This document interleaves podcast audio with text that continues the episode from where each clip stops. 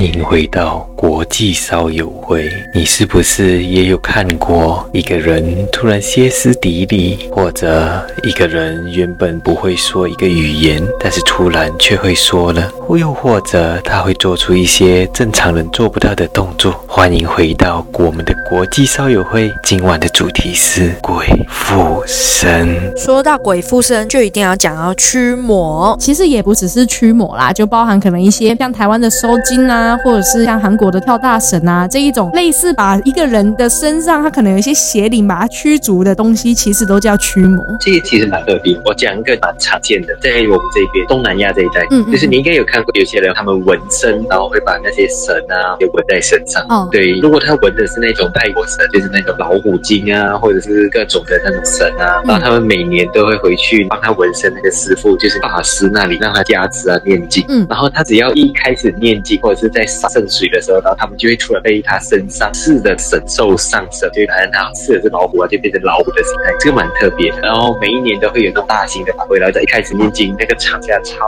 壮观的，所有人就出来一起被附身的。你刚刚讲泰国，我想到一个之前我网络上看到，因为台湾也有去泰国做报道，他是一个泰国还蛮有名的师傅，然后他是会拿刀砍在你身上，是蛮大力的在敲你的背。然后你说那个纹身，我也是看到那个师傅身上脸啊，整个满满的都是那种纹身，很像我们在电影看到那种把整个脸纹的都是范纹。你讲的这个应该可能他带了一些圣物啊，或者是他要展示他的法力高强，然后他们就会拿那个刀，不是刀背哦，他们是用那个刀锋，就是利的那一，是用利的，对，还是割自己或砍自己，就是要展示给你看他法力高强，所以他刀枪不入，或者是他今天做了一个佛牌，然后还要证明自己很强的，他让他的信徒带上，就是很相信他的，然后他再用那个刀去砍他，就是砍不进去的。哇，以前有听过一个泰国师傅说过，就是如果那个信徒是不相信他，是有可能会出事的。他是说了，以前可能那个信徒是不够虔诚，只是抱着那种玩玩试试的态度，嗯，然后就带上佛牌。哦，这个师傅用的开山刀其实是很长很利的，那会死人吧？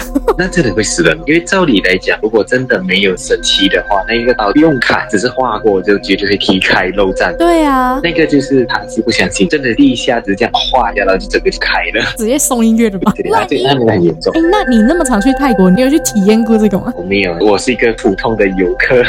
我是那种乖乖跑景点的游客。OK，我跟你说，我小时候对驱魔这个仪式非常的好奇，所以我才去接触基督啊，跟天主。对啊，其实很多人会这样看了那些电影啊，就是好奇那个神秘的力量，然后就去接触。对，我这里其实有发生过一个失败的驱魔，嗯，就是最后那个人是有死掉的，嗯，这个是发生在我中学的时候，一个同学，嗯，其实有一段时间他突然一两个星期都没有来上课，然后老师告诉我们是讲他生病，然后在医院在调养，所以没有来上课。嗯，那个同学不是那种很熟的，然后就两个星期过后，我们就接到了他的死讯。嗯，我那时候可能还不太懂，还小。嗯，然后后来是在中学以后，然后因为有认识到他的妈妈，然后其实他之前还在跟其他的朋友玩的笔仙。哦，因为那个时候其实小学很流行玩笔仙，因为就是大人也告诉你什么不能玩越想。嗯嗯。然后当下是没什么，跟他玩的那几个也没什么，就是他回家，然后也完全正常。但是他只要一吃完晚餐，哦，他就会开始一直颤抖，嗯，就是没有理由，什么都没有，他就自己坐在那里，然后就颤抖，然后就一直流汗。嗯，然后一开始是觉得是不生病了，过后就有带他去医院检查，因为就觉得是生病了，但是所有检查都做完都没事，医生就讲啊，可能是因为紧张，或者压力大，但是情况没有好转。过后他比较恶化，一开始只是颤抖流汗，到后面就变成他直接一整天都不吃东西，嗯，他就一直躲在房间里面啊，就会很怕光，就是他会把窗帘全部拉的拉妈妈家起床，一拉窗帘他就会一直嘶吼的，好像那种野兽。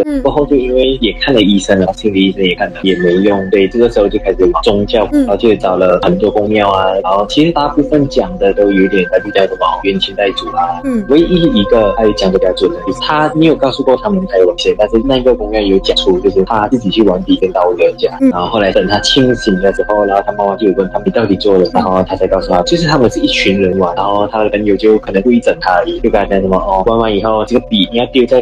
然后底线才会安息啊，才不会跟着我。嗯，可是没有人跟他一起去，然后他又比较胆小，嗯，听完他们讲了之后，他就真的拿了那个笔，他就拿去坟场丢，可是丢了以后，他丢在地上还觉得不太好，嗯，他觉得是不是要埋起来，然后他就把它插进那个泥土里面，埋在人家的那个坟墓那里。Oh my god！他觉得没事了，但其实就因为他这个举动，然后就不是那个坟墓的人就是，而是那个底线，就是他们真的有请到底线，嗯，然后他这样子做已经冒犯到，所以就一直缠着他，过后有帮他进很多仪式啊，就是什么捂嘴擦身啊，然后还有拜拜呀，嗯，就什么都试过了。那两个星期里面就是时好时坏，然后在最后的四到五天，他就基本上就在医院，因为他长期不吃东西，他就营养不良，然后后来就到细菌感染，我就死在医院。算驱魔嘛，但是就是一个失败的例子。哎，这种东西真的不能乱玩哎，就是你宁可信其有，你不该去招惹的，真的不要去。以前我们中学的时候，也有一些人会玩那个叫动物灵，然后他就会拿手指在你身上写你的名字，写三次，然后你的手就会缓缓的被抬起来。然后我也有被玩过，然后手真的会缓缓抬起来。可是后来因为这件事情闹得越大，可能有一些玩的学生啦，然后他们回去之后就可能出现一些不适啊，不知道到底是心理作用还是真的有什么，然后又做噩梦，家长就来学校，然后学校还因此禁止学生玩这个，要看到学生聚集，然后还在玩这个游戏，就以记警告啊，记小过这一种很严重的处罚。就是那个就很像在手上面这样摸几下，然后慢慢往上拉，然后你就会跟他去。有点类似，可是不一样。可是后来他们讲那是一种神经反应啊。后来我自己也试过，就是我自己手这样很放松，也会自己慢慢的抬起来，就算没有做前面的那些仪式，其实也会这样。还是不鼓励大家玩。而且像刚才那个笔仙的，其实问题不出在他玩笔仙，问题出在他们整他。对呀，已经算是一种霸凌。这个其实有点过分。其实还有一些很奇怪的，比如说像招魂呐，还是什么的，这个也是以前我们初中的时候流行的一个东西，就是一般会玩那个纸娃娃。那个时候就女孩子嘛，你知道刚青春期情窦初开的时候，就会很会暗恋哪些男孩子啊，然后他们就会讲要在纸娃娃背后用红笔写上你喜欢的那个男生的名字，然后你要把它压在枕头下，然后每天睡觉的时候你就要默念那个男生的名字三次，然后就睡觉。一个星期，那个男生就真的会喜欢你。我还在下降头啊。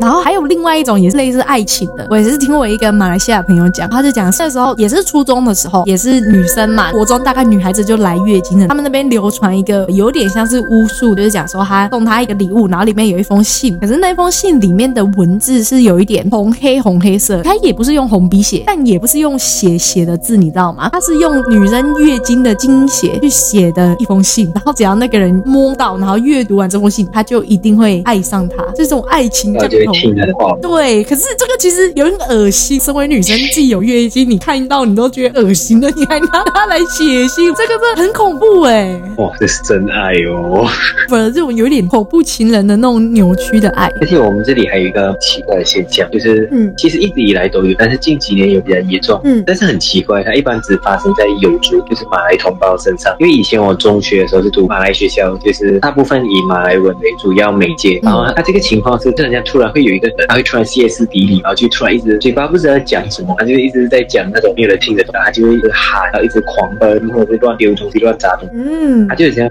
嗯突然着魔了一样。嗯嗯嗯。但是最特别的一点，这个情况最特别一点就是它会传染。传染？对，如果今天有一个人这样子，突然间孩子乱喊、乱砸东西，然后慢慢的，他周围的人也会慢慢开始就是一个接一个变成这样，这是蛮特别的。但是一般讲真的，唱过那么多情况，好像都只发生在马来族的女生身上，很多都会讲。那这是什么原因？这个就到现在都无解，这是真实事件哦，很多学校都发生了，都真的有人在报纸上，然后包括我以前在学校也有过。他这个通常到最后都是可能老师要抓住他们，然后可能又要请他们买了的宗教师嘛，就是那个回教宗教师，嗯，然后就会来念经啊，然后他们就一起祈祷什么，然后就没事。像我遇底遇到的那个，就是我在上课上来班，然后突然就有一个女的，我看到了她的从远处狂奔，嗯，然后她跑的姿势也很奇怪，就扭来扭去，扭来扭去这样子，然后一边喊，然后一边跑这样子，然后就跑到我们那个课室的窗口，因为我是坐靠窗口的，嗯，她就跑过来，然后就跑到那窗口前面，然后就一直喊，一直喊，然后因为我这个人就比较淡定，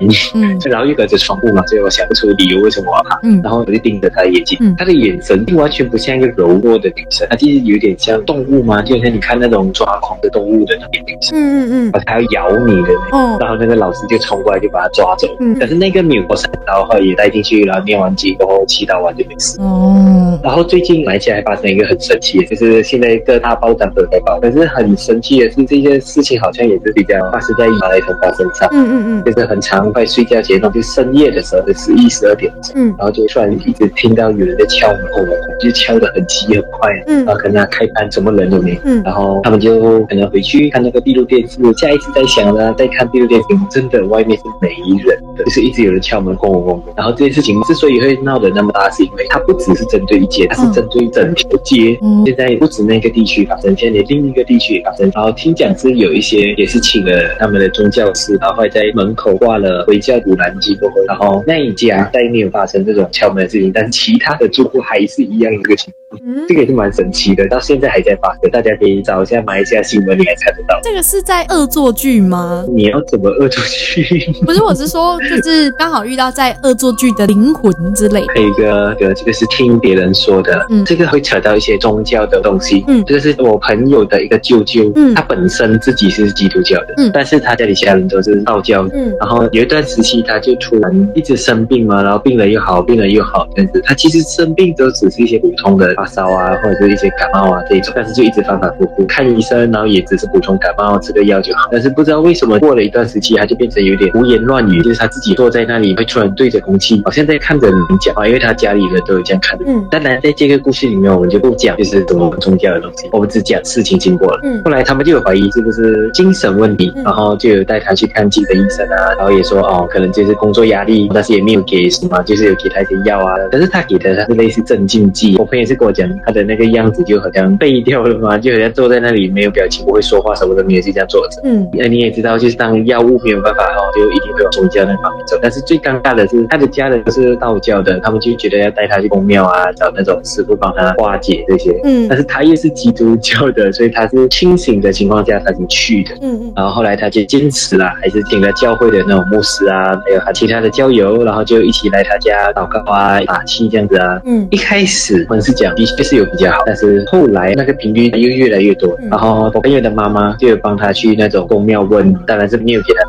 道，就是拿他的衣服还有他八字去问。然后那个人就说他已经被一个他上一辈子留下来的债，就是那种冤亲债主，他已经被缠着。嗯，哎，唯一的就是他要来庙，然后他帮他做个仪式，然后做个替身，就代替他这样，然后骗过那个人，他才有救。嗯，可是他打死都不来，因为他是不信这一套的。嗯，然后后来那个庙公就这样，那没办法，老师。说他时日也不多，但是大家也没有办法，因为他有他自己的主教信仰。直到有一天早上，他就就是住在二楼，就是二楼有一个阳台，然后阳台是向着前面，也就讲，如果你从一楼走出去外面，转头就可以往上看，就会看到他一排。嗯，然后这个是我朋友的妈妈早上出去晒衣服的时候，他就开了客厅的门，然后走出去晒衣服。他就哎奇怪，为什么好像眼角瞄到东西摇来摇去的？嗯，然后一转头一看那个阳台，啊，舅舅就掉在。Oh my god！然后整件事情其实最诡。异的是，他上吊用的是一条红色的、很粗的那种麻绳。嗯，他们也不知道那个麻绳在哪里，甚至是他问了周围那些店，根本就没地方有卖这个。他那个麻绳到底是哪里来的？Oh my god，这个好毛哦！呃，还有一个很奇怪的东西，就是他上吊过后，不是他们一定会有那种葬仪社来把它解开啊，然后拿掉绳子那些。嗯，然后自从他上吊自杀过后，那个地上那里一直有一个黑黑的一块，然后怎么洗都洗不掉，不是血也不是什么，但地上就是黑的一块。嗯，直到他们。搬走把房子卖掉那个东西吧。